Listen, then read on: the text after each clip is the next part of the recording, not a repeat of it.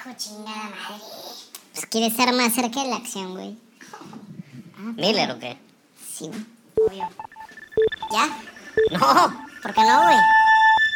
Este es el episodio número 151 de The Right Wine. Miller, dale play.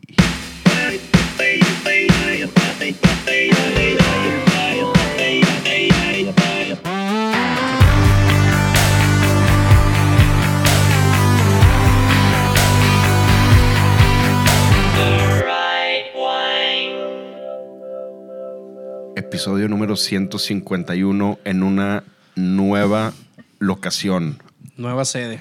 nueva sede de The Right Wine. Pero antes de hablar de nuestra nueva sede, hoy que lo están escuchando este episodio en viernes, ya se cumple una semana del deceso de Taylor Hawkins, baterista de Foo Fighters durante los últimos 25 años, desde 1996, 97.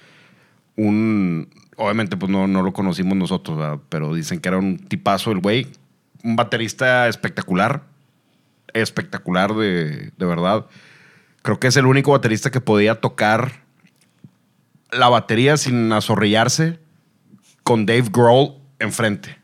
Uno de esos bateristas, o un baterista que no le tenía miedo a Dave Grohl, o probablemente sí le tenía miedo, pero tocaba para Dave Grohl. Y pues falleció de causas que todavía no dicen bien. eh, heart Al arrest decían que era OD, ¿no? pero no, no fue OD, fue como, bueno, cardiac arrest por medicamentos que tenía prescritos y luego ya no han dicho bien qué más han encontrado, pero bueno, nos estamos echando un ombligo del diablo madre cuiche en nombre de Taylor Hawkins. Salud por Taylor Hawkins. Saludcita. Salud, Y- salud. Bienvenidos al show. Estamos también tomando mezcal porque gracias a todo su apoyo y patrocinios y todos los, los Binmos y transferencias que nos han hecho, estamos aquí en la nueva ubicación sobre Ca- Campos Elíseos en Ciudad de México, penthouse. Es un edificio. Sí, es un penthouse de 45, o sea, es en el penthouse del Le quitamos las oficinas a 45. Moet Genesis. Sí, los los rumbamos a. Muchas gracias a los que hicieron posible. Gracias ahora por sus, por sus transferencias. aquí. Donativos y demás. Muchas gracias. Bueno, te- algo tengo que decir. Tenemos esta plataforma ya desde hace tres años y nos ha ayudado a muchas cosas. Hemos eh, hecho reír, hemos hablado de cosas bien interesantes y es tiempo de, de ayudar a- al pequeño Maximiliano Kamal que está sufriendo de, de cáncer. Va a haber una rifa que están haciendo sus papás. Es sobrino de una escucha del podcast y es una persona que, bueno, sufre de, esta enfermedad. Va a haber, se va a rifar una botella de plata 925 Magnum. El apoyo son 500 pesos para entrar a la rifa y tienen hasta el 30 de abril. Pueden buscar en, en nuestro, en nues- ahí en nuestro Instagram y pues pueden apoyar al joven Maximiliano, al pequeño Maximiliano para que salga adelante, porque estos temas son muy en serio. Entonces, ánimo Maximiliano y ánimo a toda su familia.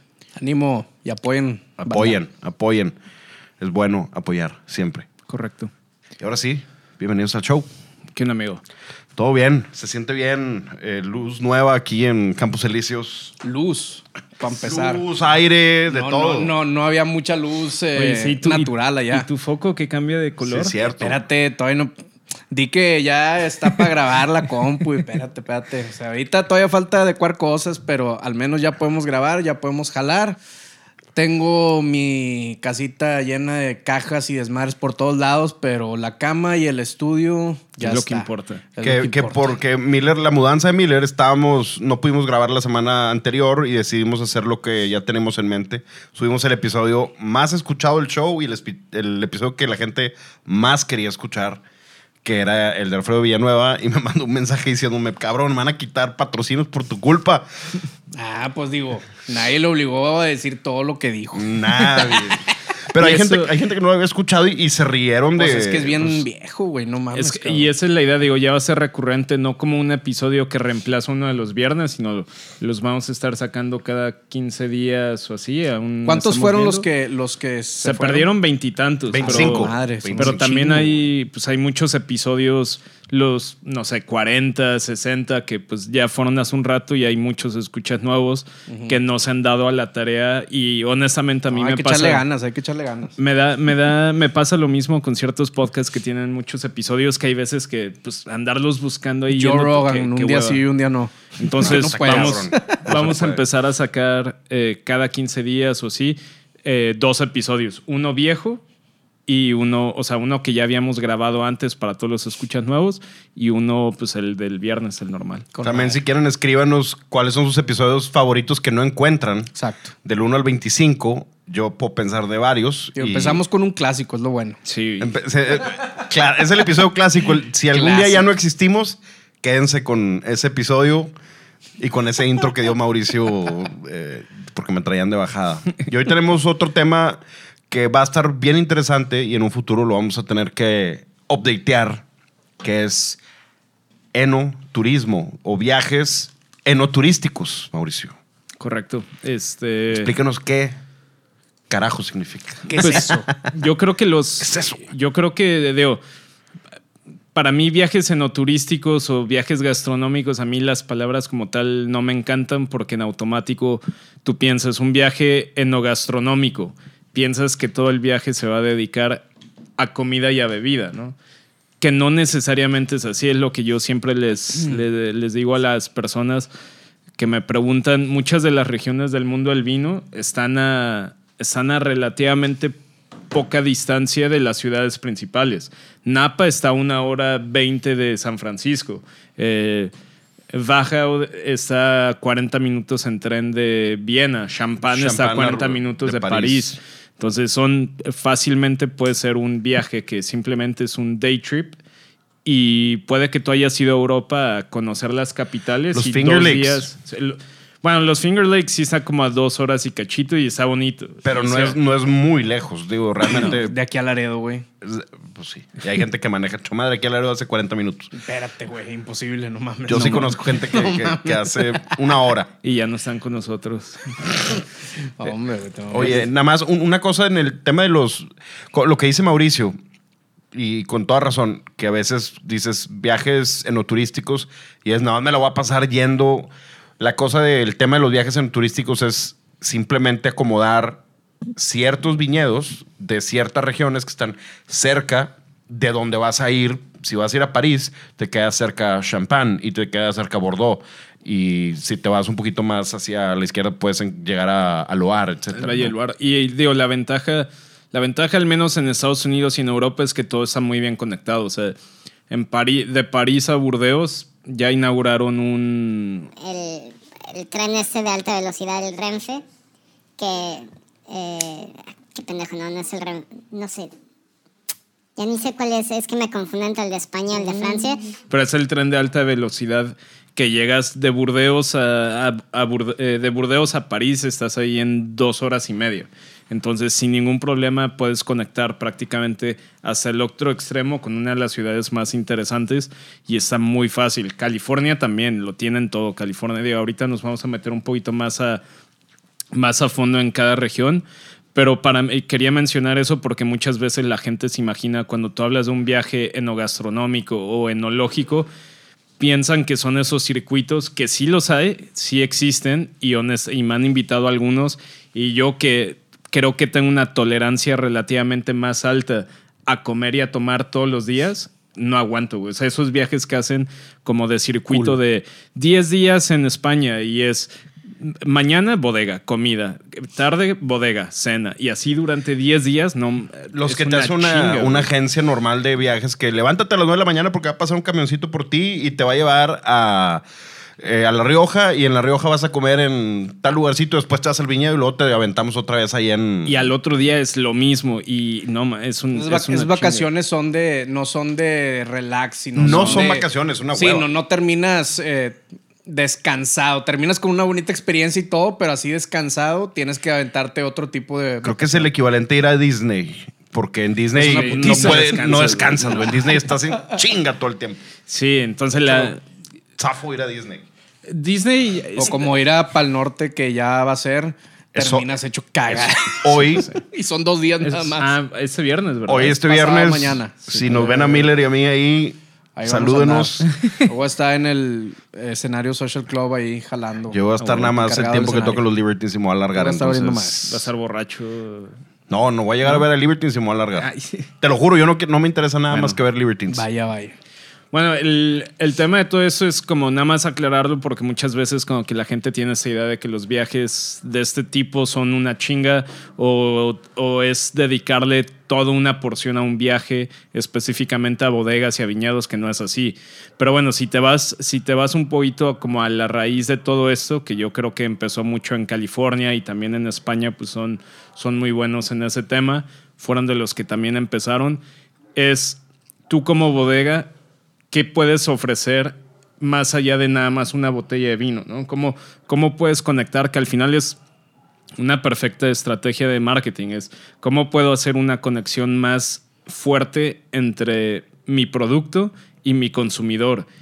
Y obviamente tú puedes tener una persona en la calle diciendo, no, sí, te platico que este vino es tal y tal y tal y, y lo hizo tal persona y todo, pero no es lo mismo que esa persona esté aquí en Monterrey escuchando la historia de Olga Rafó a tener la posibilidad de ir a Olga Rafó, vivirlo, conocer a Silvia en persona. O sea, eso hace que, pues, al final tus marcas creen un, un bond mucho más fuerte con sus consumidores.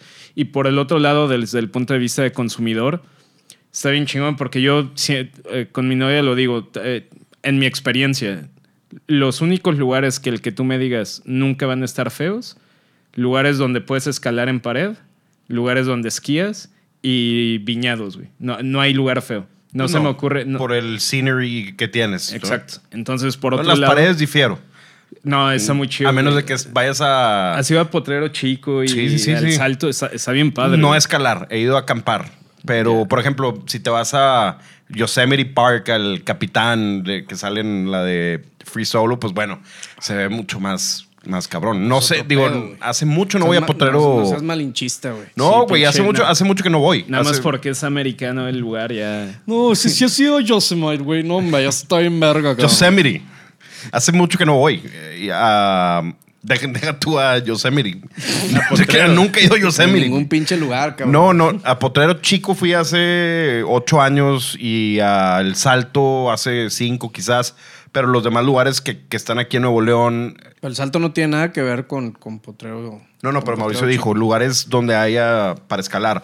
Digo, la Huasteca Ah. puede ser otro lugar. Hay más rappel en el salto que, que escalada, pero también hay rutas de, pues sí, escalada. Pero no, sí es cierto, no, no lo he El pensado de esa el manera. punto es, es que donde escalas, donde esquías y donde hay viñedos, la neta no está feo. O sea, son, son lugares que aunque te toca una montaña de esquí pequeñita y como quiera está bonito, güey. Estás en la nieve, los pinos. acá a gusto. Y, y si tú vas a, inclusive si tú vas a viñedos, por ejemplo, en, en España me, llega- me, me llevaron a varias bodegas gigantes de esas que son cooperativas y producen millones y millones de, de botellas, pero como quiera está, está bonito, güey. O sea, Sí, estás disfrutando, de, vi- estás viendo viñedos que producen a lo mejor millones de botellas, pero que igual y el vino no tiene nada, o sea, igual y el vino es vino de supermercado sin chiste, pero como quiera el lugar está bonito, entonces a lo que iba es que tú como consumidor, pues obviamente vas a esos lugares y la pasas súper bien, estás haciendo algo fuera de lo común, porque lo común en, no sé, en San Francisco, ¿qué sería?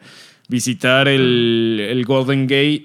Eh, el trolley y, y los trolleys y, su, y, ¿cómo y se llama la calle esa, la de las heces, ¿no? O sea, ¿Cómo se llama esa no, calle? no me acuerdo. Ah, sí, pero por- obviamente hay más, ¿verdad? Puedes ir a restaurantes y a museos y todo, pero eso es como lo básico.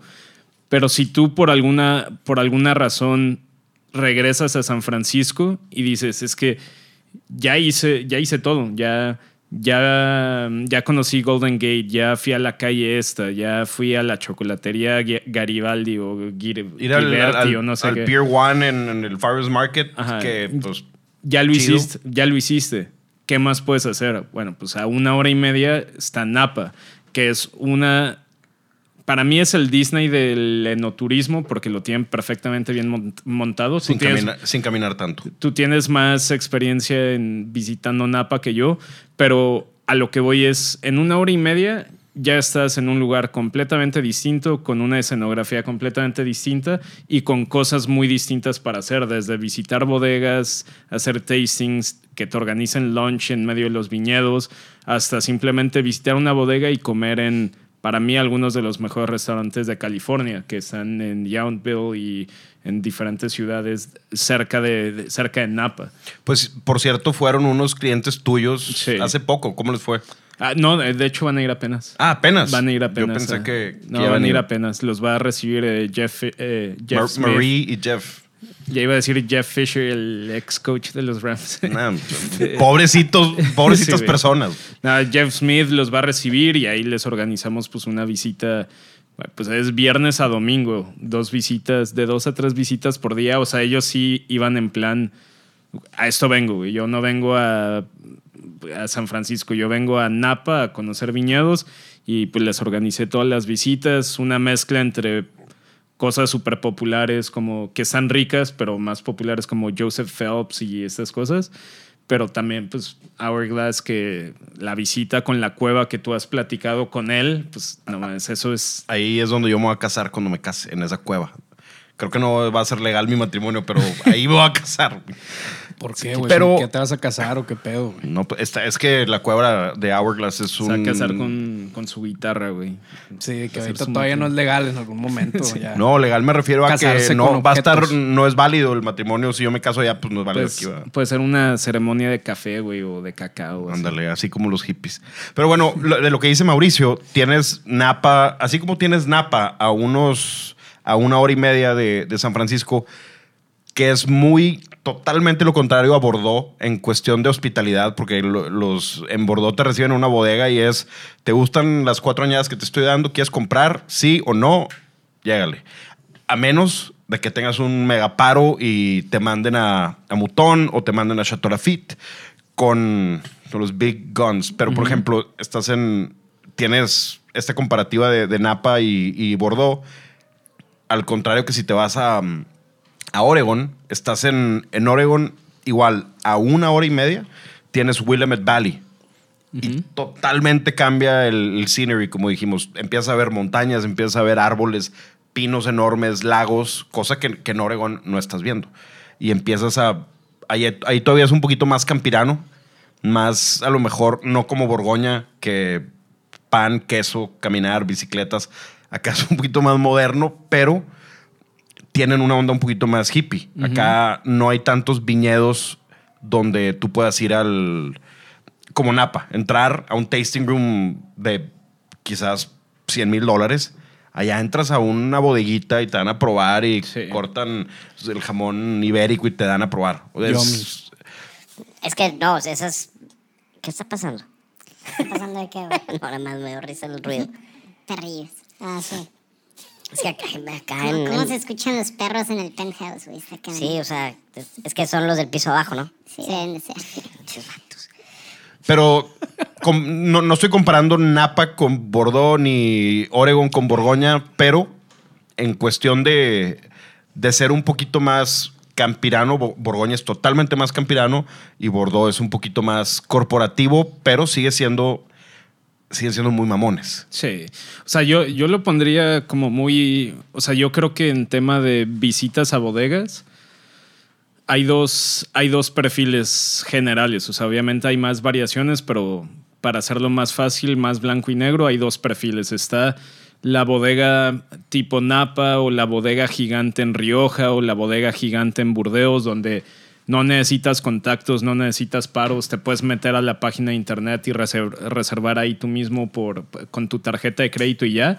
Y tienen ocho experiencias distintas, que el tasting barato, el tasting de las reservas, el tasting de vertical dañadas, el paseo en caballo, el lunch, el, el picnic en los viñedos, o sea, tienen toda una infraestructura de ofrecer experiencias alrededor de una bodega y de viñedos. En lo personal, y estoy generalizando, no son las mejores bodegas. O sea, hablando de vino.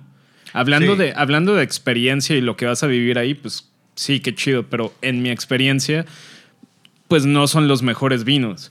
Porque al final es lo mismo que hemos platicado en el Valle de Guadalupe. Muchas, las bodegas que ofrecen 50 tipos de experiencias y el vino es simplemente un producto más, pues su enfoque está en mil cosas, en lugar de enfocarse en la cosa que es la que más importa para nosotros, que es el vino. ¿Crees que sea dos cosas? ¿Crees que sea compensar por el vino regular o un vino no memorable o cuestión de dinero o las dos?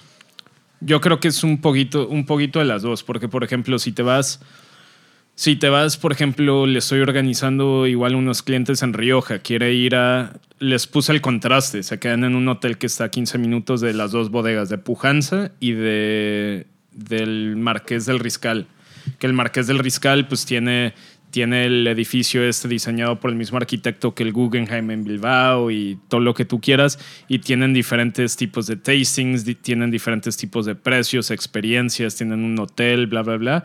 Y en cambio Pujanza es, claro, los recibimos, les damos, los llevamos a conocer tantito el viñedo de Finca de Valdepoleo y los y los metemos a la bodega para que prueben cosas de barrica y probamos nuestras añadas actuales y pues esa va a ser la dinámica. Y, y no hay opción, güey. O sea, no es de que podemos hacer esto en viñedo, eh, digo, en caballo, en scooter o en motoneta. O sea, Scooter. o sea, no, no, hay, no hay opciones. Entonces, En tubular yo quiero. Los tubulares, güey. eh, y ahí lo que a mí se me hace padre es como, pues, por ejemplo, a esta, a esta persona yo se lo planteé como es su primera vez en Rioja, es para que vea las dos caras de lo que eh, Rioja te puede ofrecer. Hablando de vino, yo, o sea, fácilmente me atrevería a decir que Pujanza es, me- es mejor que el Marqués del Riscal. Sin duda. Como vino. Como que no es malo, Marqués del Riscal, realmente No, no es realmente malo, no es malo. la neta no. Hay años que son buenos que Y son- las cosas viejas que he probado, que tú pensarías esos son los un, buenos. un gran reserva de una bodega gigante como Marqués del Riscal con 20, 25 años, y la neta están buenos, o sea, sí son buenos vinos. Pero, por ejemplo, también tú, no sé, igual y a ti te llamaría más la atención ir a, a López de Heredia o a, o a Pujanza, ¿no? A ti te llamaría más la atención ese tipo de visita que una del Marqués del Riscal.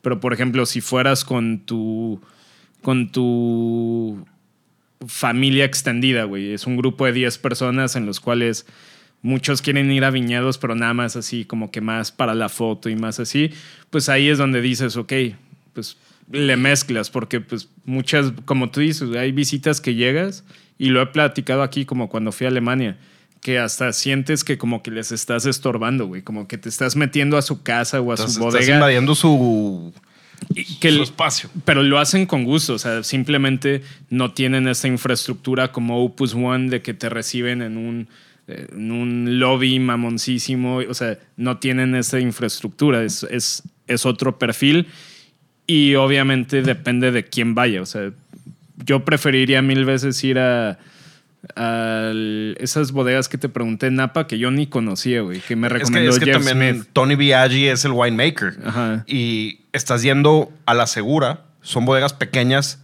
se ven sup- digo, la, estructura de las bodegas está bien bonita y todo. Nada más que ahí las va a recibir, no sé quién los va a recibir, si Tony, porque él está en Hourglass y están todas estas. Pues, por ejemplo, es, yo preferiría mil veces pensando en Mauricio, o sea, para cambiarme, para cambiarme mi opinión general de la de Napa como tal, pues a mí me gustaría visitar, bueno, Hourglass, pero The Vineyardist y todos estos que me recomendó Jeff Smith, o sea, esos son los, los que me gustaría visitar, aunque no tengan estas experiencias de lunch en no sé dónde, o sea, lunch en los viñedos, o sea, siento que, pero si llevo a mi mamá, probablemente mi mamá disfrute más ir a Robert Mondavi y tomar lunch en medio de los viñedos, pues para mi mamá va a ser una experiencia mucho más bonita esa que llevarla de Vineyardist donde la plática va a ser súper técnica y porque al final pues es... Pero es- vas a estar con los dueños y vas a estar, bueno, al- algo que, no sé, siento que a lo mejor, puedo exagerar, el 80% de nuestros escuchas preferirían ir a Hourglass o The Vineyardist o ir a mm, eh, Dariush, a lo mejor a un- una experiencia donde te va a recibir el dueño del viñedo, por, por más que sea un viñedo petit y que haya una, por ejemplo, la cueva de Hourglass, tu plus no es el, la infraestructura impresionante, tu plus es que te está recibiendo Jeff y Jeff te está contando cómo es por qué empezó, cómo le hizo. Y ahora un, estuve mandando, digo, estuve ahí forwardeando emails con él, recomendándole música mexicana, Nice. porque ahora algo nuevo que va a haber en Hourglass es selección de viniles de todos lados del mundo. Entonces, yo le estoy pasando las bandas de rock and roll mexicanas, los Está clásicos. Nice. Y en la, en la cueva va a tener un reproductor de viniles increíble. Y, oye, eres mexa, pues déjate, pongo Juanga. O te pongo Joan Sebastián. O te pongo. Le recomendé varias cosas. Le recomendé Celso. le dije, búscate un Greatest Hits. No, o sea, algo que en vinil que te puedas topar porque no me sé discos. Qué chingón. Y es lo mismo que lo que tú dices en. No sé si te pasó en Rebels o en dónde te pasó o en Clemens Bush, que En entraste Clemens a Bush. Ahí, una cocina, güey. Sí, literal, Rita, que es la esposa, literal, estaba, estaba el señor comiendo. Bueno, era, era más desayuno, nos citaron creo que diez y media. Estaba ahí como que desayunando y Rita llegó y fue que, de que le, le dijo dos, tres cosas en alemán y el güey nada más como que levantó su plato y se fue. Ya llegaron los clientes. Ahí fue, ahí fue como que mi mamá cuando dijo de que, jalar, de que como que se sintió que estábamos estorbando, pero, pero no, simplemente pues no es como decía, no, es, no son lugares que tienen un lobby gigante y una mesa de 24 personas para hacer un- una degustación, es simplemente la casa donde viven, la cochera es donde guardan sus pequeños tractores para trabajar el viñedo y sus tanques de fermentación los tienen en un, en un shed afuera de, o sea, en, en medio de los viñados donde ahí hacen todo el proceso. O sea, son bodegas mucho más pequeñas que al final pues hay un poquito para todo, ¿no? O sea, sí entiendo, por ejemplo, Pago de Carrovejas fue una de las bodegas en España que empezó a agregar todo este plus a, a sus visitas. Desde poder ver caballos hasta diferentes experiencias. Está padre, sus vinos a mí se me hacen muy ricos, pero por ejemplo, insisto, a mí se me hace mucho más padre, se me hace mucho más, eh, no sé, más llenador para mí que me abran las puertas, por ejemplo, de The Vineyardist o de Jeff's o de Hourglass, que no están abiertas a cualquier pelado. O sea, no es como que cualquier pelado llega y, hola, quiero un tasting. Sí, no, no. No están abiertos. Te, te mandan a. Llégale, güey. Que, por ejemplo, en otras bodegas como Mondavi o las que... Beringer o Sutter Home, que están ahí. Las más mainstream antes de, antes de pandemia, tú podías llegar en tu carro sin cita ni nada, nada más llegar, esta- estacionarte y yo la quiero un tasting y, y- y te la daban. Eh, ahorita sí tienes que reservar por tema de COVID, pero a lo que voy es a la gente que está clavada en el mundo del vino y no clavada ni necesariamente que trabajes en esto, sino simplemente te gusta pues sí hay manera de conocer todas estas bodegas, o sea, sí puedes entrar a, a Olga Rafó, sí puedes visitar Domaine Nuet, sí puedes visitar eh, Chateau Lafitte, sí hay maneras, solamente no son de esas bodegas que reciben a cualquiera y si necesitas, pues, eh, como, eh, por ejemplo, para los clientes de, tú tienes mejor relación con Jeff Smith. Es que, tú no sabes hablar inglés, es el problema, güey. Sí, güey. que, que, que yo, güey. Entonces te pedí que me contactaras y a través de él salió. O sea, si hay maneras, simplemente, pues esas bodegas eh, no están abiertas al público y a mí eso se me hace muy interesante porque al final, pues, ¿cuánta gente va a Beringer? Tres millones de personas al año. ¿Cuánta gente puede entrar a, a Hourglass? No se sabe. O sea, Porque no, tampoco te van a decir. no, pero fácil. No, no tendrían ni producción de vino para recibir 500 mil turistas al año, güey. No creo. No, no, no. Llegan a los. No creo que lleguen a los 200 metiéndose a, a tasting de barrica, a tasting Sí. del Hourglass Estate, a que te. a- bueno, que Jeff esté ahí. Para empezar, Jeff se la pasa vendiendo en, en- está en Europa, se la pasa en, en. Tokio, etcétera. Sí, o sea, el, el güey anda vendiéndole a los big guns y al mercado asiático, que ahorita es el, el más grande para el Sí. vino gringo. Pero hablando de, de los viñedos europeos, hay gente muy hospitalaria, como los italianos, Sí, que si les caes bien, ellos sí te reciben de manera amable. Los franceses no son muy hospitalarios, son un poquito más, si eres... Es más, prof- es más cuadrado, más... A mí me pasó cuando visité Haute-Brion, que es como que llegas y sí te, te muestran, pues ya sabes, la nave barrica, los tanques de fermentación, lo de siempre. Y luego nos dieron a probar la añada actual, que en esa época, si fue en el 2012, debió de haber sido un 2008. Creo que nos dieron 2008. Nos dieron a probar un 2002 y nos dieron a probar, creo que 2010 de barrica. Eh, y es que es el clásico move, el darte el current y luego darte algo, Algo más viejo y de, y- bar- y de barrica. Pero lo más, lo más curioso de Odd Beyond es que no tienen a la venta ahí, güey.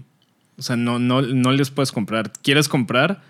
Te mandan a Milesim, que es un negociante en la ciudad de Burdeos.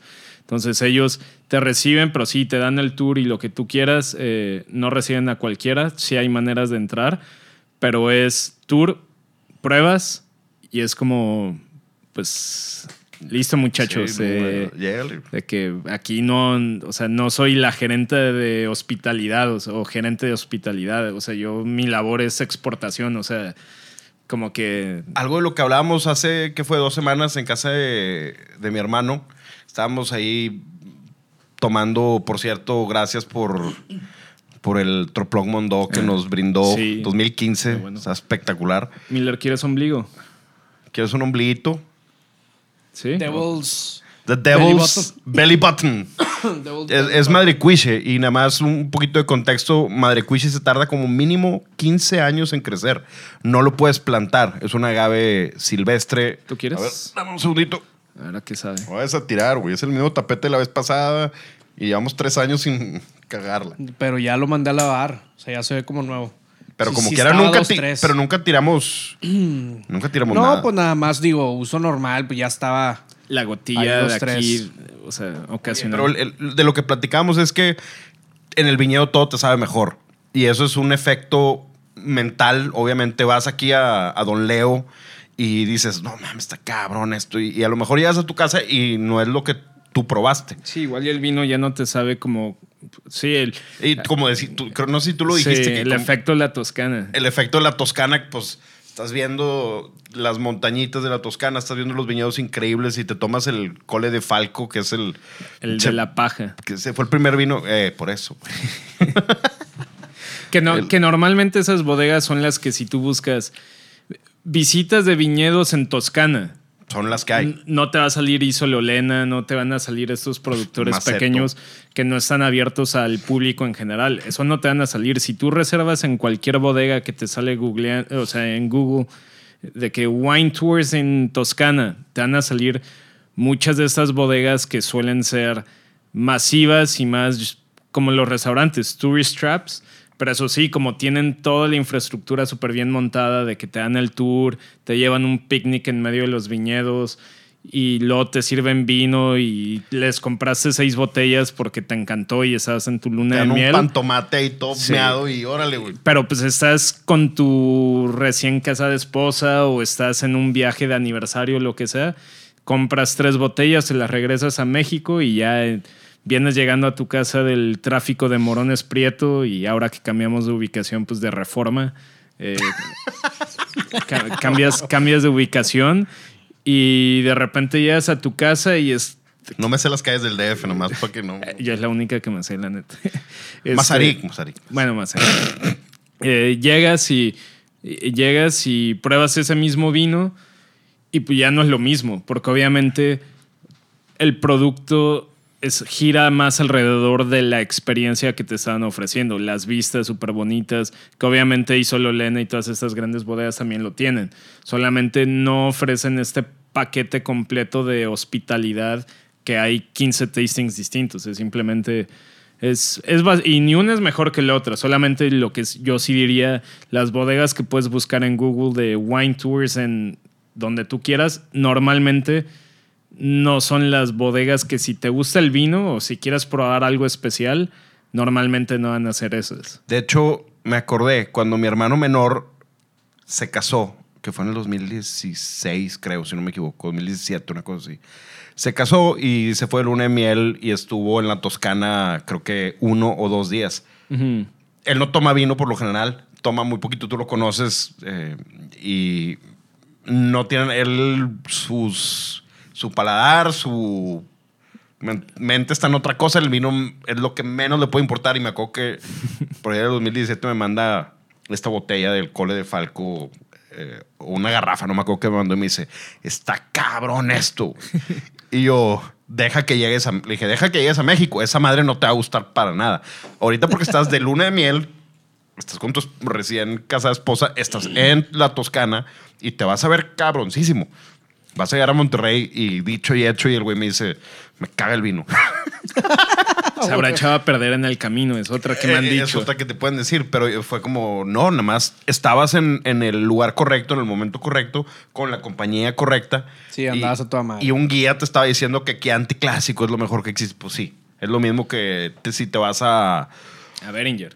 En Behringer vas a tener una persona que probablemente la gente de Behringer y Mondavi sean los güeyes más capacitados del mundo, los mejores vendedores del mundo, porque te lo venden como si Como si fuera. el agua bendita, el agua de la... Hasta capaz y sales y piensas que Hourglass es un mugrero. Igual y te convencen que, que todo lo que has tomado en tu vida es un mugrero hasta que te tomes tu Sutter Home, eh, te vas a curar de algo. sí, güey. Y sí, están muy capacitados esos güeyes. Porque aparte son. En, digo, los gringos lo que siempre decimos es que agarraron el modelo de Burdeos y lo perfeccionaron en, en Napa, sobre todo. Lo- en los demás lugares no, no creo, porque Sonoma no tiene nada que ver con esto. Llegas a la bodega de Mike No, y está más tirada que, No, es que t- que también mi casa Napa- en un domingo. También Napa, como está un poquito más. Pues Napa, la ciudad, es una ciudad relativamente grande, con infraestructura, buenos restaurantes, o sea, está un poquito más. Está un poquito más eh, moderno. En cambio, Sí. por ejemplo, en, en bodegas que visité en Alemania, si, si estás en Mosel, cerca del pueblo de Bernkastel, que es la ciudad grande, pues sí, están un poquito más, por ejemplo, ahí cerca está Dr. Lucen y todos esos. Son bodegas con más dinero, con más, más, más infraestructura para tener gente contratada específicamente para hacer turismo. Pero entre más te alejas, como yo, que el pueblo donde está Clemens Bush se llama Punderich, ahí no hay nada, güey. Es, o sea, el pueblo sobrevive de las bodegas. Vas pero- a lo que vas, Ajá, porque vas- es turístico 100%. eh, o sea, la verdad está, está bien padre, obviamente hay para todo. Y en, en México es lo mismo. O sea, tú puedes ir a Oaxaca, que también le estoy organiza- organizando un viaje a, unos clientes a Oaxaca. Pues puedes ir a Oaxaca y probar eh, los danzantes, que están ricos. Quiero Pero decir que es de que lo, único que hay en la calle es el restaurante de los danzantes Sí. y casa Oaxaca y vas a probarlo mainstream.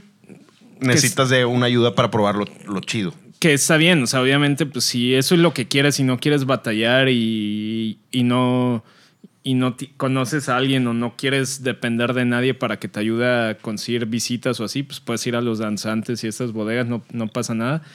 Pero si quieres conocer el deep, el, ¿cómo se llama? El deep cut de, de Oaxaca o inclusive el Valle de Guadalupe, pues yo sí recomendaría que fuera con alguien que por lo menos le sepa un poquito más para que no caigas en las bodegas más turísticas. Pero si al final, si lo que quieres es, me vale el vino, solamente quiero vivir la experiencia del valle, pues quién mejor para darte una experiencia así que no sé. Chanic o, o esas bodegas grandes. Y, na- y ojo, Donde nada se más, barre libre, donde se barre libre.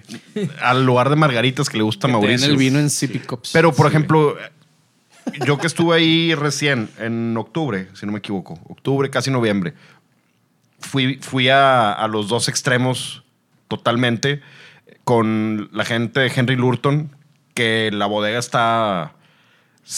Me sentía como muy underground. Y es más, ellos no están ab- abiertos No. al público, ¿no? No, no, O sea, te reciben con... Tienen o sea, un buen un tasting room bien padre. Tienen el setup, puedes pasar a ver las barricas y todo, pero no están abiertos al público.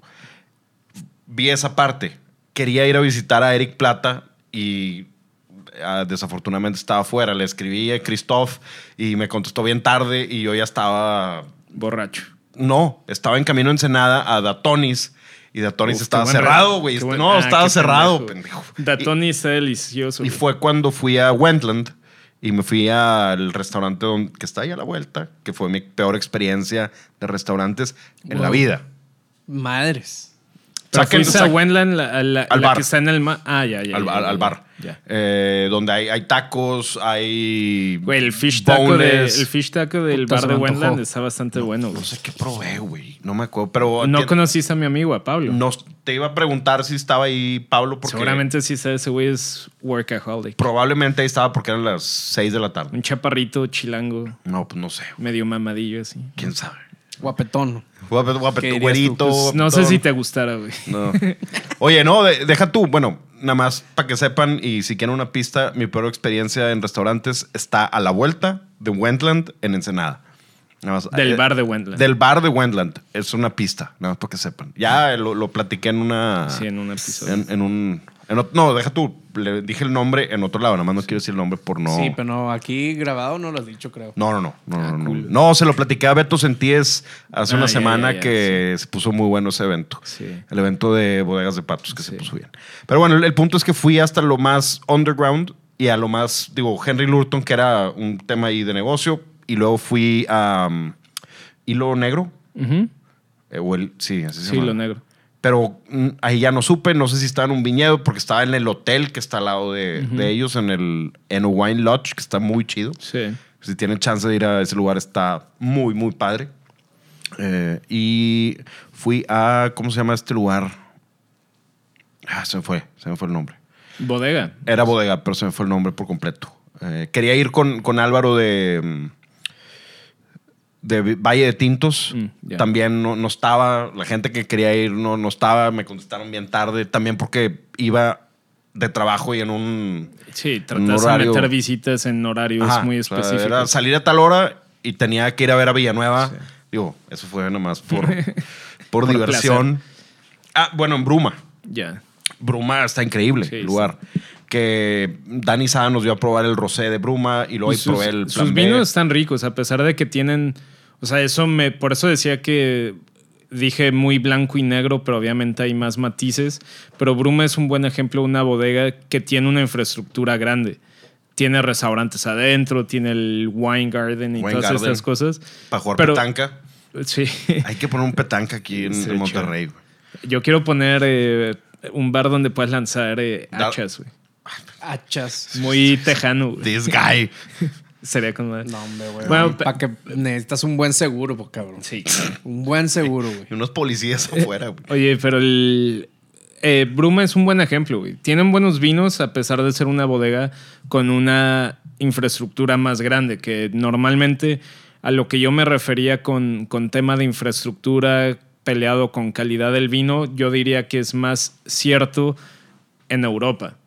O sea, que, en, Sí. que, en, que igual y en el Nuevo Mundo. o sea, Pero es por necedad. No necesidad, sino necedad del europeo de estar atado a sus raíces. Pero también, por ejemplo, o sea, no sé, Olga Rafo, güey, que mañana diga, ¿sabes qué? Vamos a comprar los tres terrenos de al lado porque vamos a poner eh, caballos y un lugar para picnic y un restaurante y un mini hotel. Eh, como que no, no los veo haciendo eso porque al final lo hemos platicado aquí muchas veces, esas bodegas que a nosotros nos terminan gustando y que para nosotros son de las mejores que hay en el mundo, de ellos es gente que trabaja el campo, es gente agrícola y su negocio es hacer vino. O sea, ellos no les interesa, aunque tuvieran inversión foránea o su propio dinero para montar un hotel en medio de, en medio de Chinon, al menos a Olga Rafón no le interesa. Si hay hoteles, que por ejemplo hay un hotel muy bueno, eh, hay un hotel muy bueno a 15 minutos de la región de Valpolicella, que se llama Biblos, que es No lo un- conozco. Está, está bien padre. Eh, ahí va a ir un, también es- escuché el podcast, es uno de los, bueno, estamos en pláticas. Eh, se, lo propo- se lo va a proponer porque es un hotel que está bien padre, estás a 15 minutos a las afueras de Verona, que al final pues es, cambias por completo de escenografía, estás en medio de los viñedos, es un hotel más como chateau, bueno, como castillo italiano, así arquitectura muy tradicional. el hotelito de San Felice que está en Siena, Ajá, que sí. también Hacienda Agrícola San Felice es, es buen, O sea, buena referencia. como- Son todos esos hoteles que te cambian la perspectiva. Es como que vas y, por ejemplo, este hotel eh, no produce su propio vino, pero está el, está el hotel de Tomasi, de la marca, del, la- del viñedo de, de Valpolicella, güey. Órale. no. Sí, tienen un hotelito. Que Tomasi y sus vinos, la verdad, no son malos. Hace años no pruebo un Tomasi. Añ- 10 años tal Sí, vez. no están malos, pero tampoco yo no diría que Tomasi es el mejor ejemplo de vinos de calidad alta de... No, pues al- Quintarelli. Vas a... Que por ejemplo Quintarelli, pues No hay nada ellos se de dedican eso. a hacer vino y ya. Y ahí, por ejemplo, Quintarelli yo creo que sí es de las bodegas más difíciles de entrar. Eh, creo que es probablemente sea imposible. Necesitas muchos paros muy, muy densos. Pero otra cosa, ¿tú qué, tú qué harías o qué sentirías al- en, en- como es, es un- una pregunta doble porque imagínate que tú eres hijo de la quinta generación de un viñedo en, en Anjou y, y toda tu familia se ha dedicado a la agricultura, a hacer buenos vinos y eso es lo único. Y tú eres más joven y estás en esta generación, pues eres del 1992 tú se te ocurre decir, pues yo le voy a meter lana o inversión foránea para hacer un hotel. Ese es, ese es un lado. ¿Tú lo harías? Y el otro lado, si tú fueras la generación pasada, si tú fueras tu papá, ¿qué dirías si tú decidieras hacer el, el hotel o los amenities o lo que, lo que sea? No sé, poner un, un establo para que anden en ponis los niños mientras los grandes van a tomar vino o, o en, no sé, alguna madre así. Porque creo yo que el, el francés, italiano, austriaco, alemán, tiene como ese commitment con, con sus generaciones pasadas. Sí, también digo, por ejemplo, el flujo de gente de turistas a Anjou no debe de ser tan, digo, no sé, porque no tengo cifras oficiales, pero no creo que sea tan grande como el flujo de gente que podría tener una bodega en Champagne o cerca de Burdeos o cerca de estas ciudades grandes. Ponle tú en Burdeos. Quita Anjou y pon En Burdeos, Bordeaux. en Burdeos hay un chorro de hoteles súper bonitos, güey, en medio de los viñedos, cerca del pueblo Santa Emilión. O sea, hay muchos hotelitos pequeños, no infraestructuras gigantes de 45 cuartos, pero hoteles pequeños de 8, 10, 12 cuartos, de muy buena calidad, ni siquiera digas ultralujos a 4 o 5 estrellas, tampoco, con su spa algunos y así, tampoco son hoteles que, que son inalcanzables, que este es como el otro mito que a veces tiene la gente que pueden ser vinos que pueden ser vinos muy caros, digo, vino, viajes muy caros, que no es verdad. O sea, A menos que vayas a los hoteles de Cheval Blanc. que- sí, bueno, sí, si te das a esos, pues sí, pero, What you talking about? Sí. pero yo creo que en Burdeos sí hay muchas generaciones jóvenes que están haciendo eso, pero sabes lo que yo haría, que yo sé que es lo que están haciendo en algunas en algunos lugar- lugares en Rioja y en Burdeos y en Champagne es si es la misma familia, pero no está, no está necesariamente relacionado con el vino. O sea, no es como que el vino es Chateau Diego de la Peña y el hotel se llama Hotel Diego de la Peña. O sea, no es como que los tratan de medio... Ok, tú eres el familiar, la oveja negra, entonces ponte, ponle otro nombre. Que yo, siento yo que eso es lo que yo haría porque al final, pues el hotel y el vino son dos cosas muy distintas. Y la otra cosa a considerar es que es otro negocio por completo. Una cosa es plantar viña, recolectar viña, hacerla vino. Y otra cosa es. vender. Otra cosa es recibir gente, servirles desayuno, tender camas, limpiar cuartos. O sea, negocios completamente Digo, a distintos. final de cuentas es hospitalidad los dos. Uno es, es agricultura y va de la mano con la hospitalidad porque al final tú y yo nos dedicamos a la, a la industria de la hospitalidad. Lo, lo tocábamos en uno de los videos de, de YouTube que el ser sommelier es básicamente ser una persona dedicada 100% a la hospitalidad, sea tú eres el sommelier que recibe a la, al... A lo mejor eres sommelier, pero eres el, el maitre de, de tal restaurante. Entonces Sí. tú, tú recibes gente siento que el- ya, ok, ya meterte en el tema de, de un hotel es demasiado dinero, demasiado, demasiada chamba para estar relacionada así pegado al viñedo. O sea, Pero que como tú manejes que- el viñedo y el hotel, Pero como cliente, que igual y no estás enterado de todo lo que sucede detrás. No, te la vas a pasar como cliente, para mí se me hacen de los viajes más, más bonitos y más diferentes, güey. O sea, se me hacen viajes muy, muy distintos porque pues sí, llegaste a París, pero una vez que te cambias a Champagne y sobre todo igual y no al pueblo de Reims o de Pernes, sino te quedas en un hotel a las afueras, no te sientes como que estás a 40 minutos de París. Pero bueno, ¿cuál ha sido tu mejor experiencia, güey, visitando viñedos? O sea, como, como, como clavado del mundo del vino y también como, como turista, como de que ah, aquí me la pasé con madre, a pesar de que igual y los vinos no fueran los mejores. O si, la, o si es la misma experiencia, pues qué chido. Híjole, pues es que estoy biased por, por esta experiencia. A ver, espérame. Miller. Voltea. Ya. Puedes poner una cortina ahí. Sorry. Como experiencia, estoy biased porque cuando conocí a Hourglass por primera vez, terminé haciendo cierto business que me, que me dio hasta la fecha y, y sigue siendo, y aparte una gran amistad recurrente con, con Jeff y toda esa gente. Pero probablemente mi mejor experiencia haya sido en Sebastopol y Hillsburg. Ok. Un tres meses intensivos en haciendo internship. Y esto no es, no es por vacación, es por chamba. Fue chamba, pero la disfruté como nunca la había disfrutado. Por más chinga que me pusieron, por más chinga que me ponían. Todo el día estábamos tomando tequila, mezcal, cheves. Íbamos a restaurantes mexicanos donde servían cochinita en Sonoma. Igual en Oregon, ese, ese tipo de cosas, yo creo que es mi experiencia más divertida. Y aparte de estar haciendo vino y probando vino ahí. Creo que el, el bond es muy grande por el hecho de hacer vino y ayudar a hacer vinos que de repente ves el vintage que digo, "Eh, 2012, güey. Yo fui parte de ese vintage. O sea, yo estuve ahí. Y si salió pinche, pues a lo mejor fue mi culpa también. Pero sí, ¿el tuyo cuál ha sido? Eh, No vale decir Alemania. Sí, Te no. voy a quitar esa. Eh, yo creo que de, de experiencia decir que chingón estoy aquí y la bodega está bien, está súper padre y el vino estuvo muy rico y, y nos trataron muy bien. Eh, Chateau Angelus, que es un Santemillón, que ellos, bien Se cagado. acaban de salir de. Sí, del- sacan de salir. Eh, ya, pues Angelus tiene su logo es una campana. Arriba de la bodega tienen, tienen una campana, bueno, una serie de campanas que está.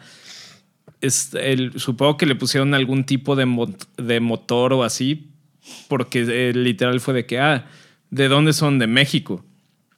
Y en su celular le picó un botón al güey y las campanas empezaron a tocar el. Empezó a sonar como el. Cielito lindo. Sí, como el cielito lindo, güey. O sea, una canción mexicana y tienen una para los franceses, para los italianos, tienen... Eso es hospitalidad. Sí, eso está, es. está loco. No, no, no tenía idea que podían hacer eso. La que- bodega está impresionante, güey. Y probamos Angelus 2009, 2010 y una creo que 2000, 2001, creo. Este, la visita estuvo espectacular, hablando de vinos y de experiencia, pero si me fuera un poquito más por lo por nada más la experiencia quitando los vinos, pues igual y igual y la visita en Champagne en Tétanger, o sea, es visita de turista literal, o sea, vas con otros ocho personas y, o sea, es más turística, pero los vinos están bien ricos, todo el- todas las cavas subterráneas están bien interesantes, o sea, Te podría decir Ruinart, pero. Reinarte está bien chingón. Sí, pero. Seguramente a ti te trataron distinto porque trabajas en Moet, ¿no? Pero peor. Eh, Esa es una historia para después.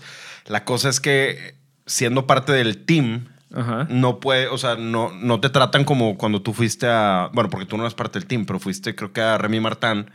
Es totalmente diferente ser parte del equipo y que te lleven a, a Genesis o que te lleven a Ruinart o que te lleven a Moet Chandon porque te están enseñando. Entonces te tratan como pendejo. Eh, aunque tú le digas, eh, eh, yo ya me la sé, ya me la sé. No, no, no. Tú eres un pendejo del equipo de ventas. pues eres un pendejo más. Y te, y te, pues sí, te pendejean y demás. Y obviamente vas con tu jefe de aquí de México y así son esas empresas. Pues sí. Entonces, me gustaría ir a arruinar como un civil, ir tú y yo, ir Miller y llegar. Y ahora sí, vamos a los Crayers y ahora sí vamos a tomar Ruinart y vamos a probar Dom Ruinart de los noventas. Cosas que, que no puedes hacer cuando eres un empleado de, de esta marca. Que ahí. Es lo mismo, te llevan a, a Escocia y no, no puedes. Digo, a lo mejor es una pendejada que yo diga, ah, pues yo quiero tomar un chingo. Pues, pues sí, puede ser. güey. Sí, se me hace que yo el que ya estaba mal soy yo. Pues ahí estoy viendo. eh, quiero desarrollar un buen proyecto, digo, ahora junto con, con los de Nuba, que es una, es una agencia de lujo que estoy utilizando toda, esa- toda su infraestructura y también pues con el apoyo de Andrés y todo. Estoy tratando de organizar un buen proyecto para Valle Guadalupe y para Oaxaca. Entonces habrá que, habrá que ir de conejillos de indias, güey. Nada más eso les aviso después. Pero Pues- nada más ir, o sea, organizado como yo lo tengo en mente y a ver cómo sale, güey. A ver cómo sale.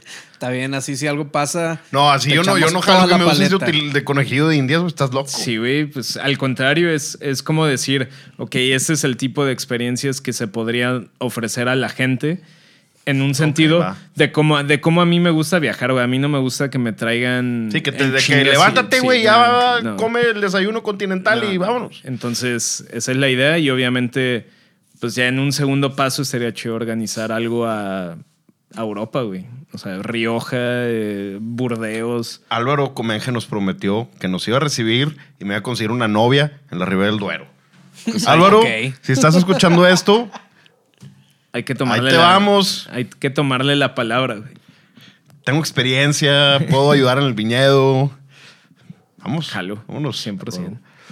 Chequen Some Travel MX. Sí, Some Travel MX en, en Instagram y ahí en la página le pueden dar, ahí ya viene el correo de email, mándenme un correo y digo, un poquito como, como para aterrizarlo, eh, se puede de todo. Puede que ya tengan, puede que ya tengan un viaje organizado y lo único que necesiten es que les ayude a armar la parte de los vinos y contacto con las bodegas y conseguirles que les abran las puertas en ciertas bodegas o si de plano es todo desde cero, desde aviones, hoteles, transporte, todo, también, también se puede. Entonces ahí denle follow y también ahí me pueden contactar, viene mi correo en la página de Instagram o en, o en mi red, mi red social directa. tu red social directa. Ten- tengo una cosa que decir antes de acabar este show. En la mañana del día de hoy, martes, me levanté y mi equipo fútbol americano era un dumpster fire, como dicen. Taysom Hill, tight end. James Winston eh, y luego Andy, ¿cómo se llama este? Andy cabrón? Dalton. Andy Dalton, güey. De, de- de- ¿Pero a James le, lo corrieron? No, no, no. Ah, o sea, van a ser los dos. eh, es el segundo quarterback y el tercero es el, el rookie del año pasado. Y Taysom Hill ahora va a ser tight end. Creo que sí lo va a armar. Y necesito ese jersey ya. De Taysom. Va a meter siete touchdowns. No sabía, no sabía que. O sea, ¿quién va a ser el titular? James. Wow. We're gonna be eating W's. No, pues. Ni hablar, caray. Diego. Quedan 162 días, creo, por ahí para... Le van a notar el cambio de humor y el, y el tono de voz En cuando septiembre. empiece la temporada. Pero bueno, pues las redes sociales de Mauricio son... Es Mau León, Mau con dos U's y eh, Some Travel MX eh, en Instagram, los dos. Chequen Ombligo del Diablo Madrecuiche. Lo pueden encontrar en la tienda de Murciélago y en The Little Wine Market. En Monterrey. Si están fuera, también pues mándenles un correo, igual y les pueden mandar unas botellitas, vale la pena. El Madrecuiche hasta ahorita ha sido mi favorito. Te- te- no tomaste el mexicano, ¿verdad? Desgraciado. Poquito, lo probé, lo probé. está muy bueno. Lo probé. Las redes sociales de José María. Es at José María Peña Garza y at Sintonía Canábica. Y las redes sociales del show son at The Right Wine Podcast, at The Right Wine Mafia, trwmafia.com. YouTube es The Right Wine TV. Like, subscribe, campanita y demás. Déjenos sus comentarios. Acuérdense de apoyar al pequeño Maximiliano. Hay una botella de plata 925 Magnum al momento que hagas tu donativo. Hagan una buena acción, díganle a un amigo, sean buenos amigos, díganle a un amigo. Y como estamos de luto por Taylor Hawkins, nos estamos despidiendo con Everlong, una de las mejores canciones de Foo Fighters. Gracias por estar aquí, pudiendo estar allá. Bye.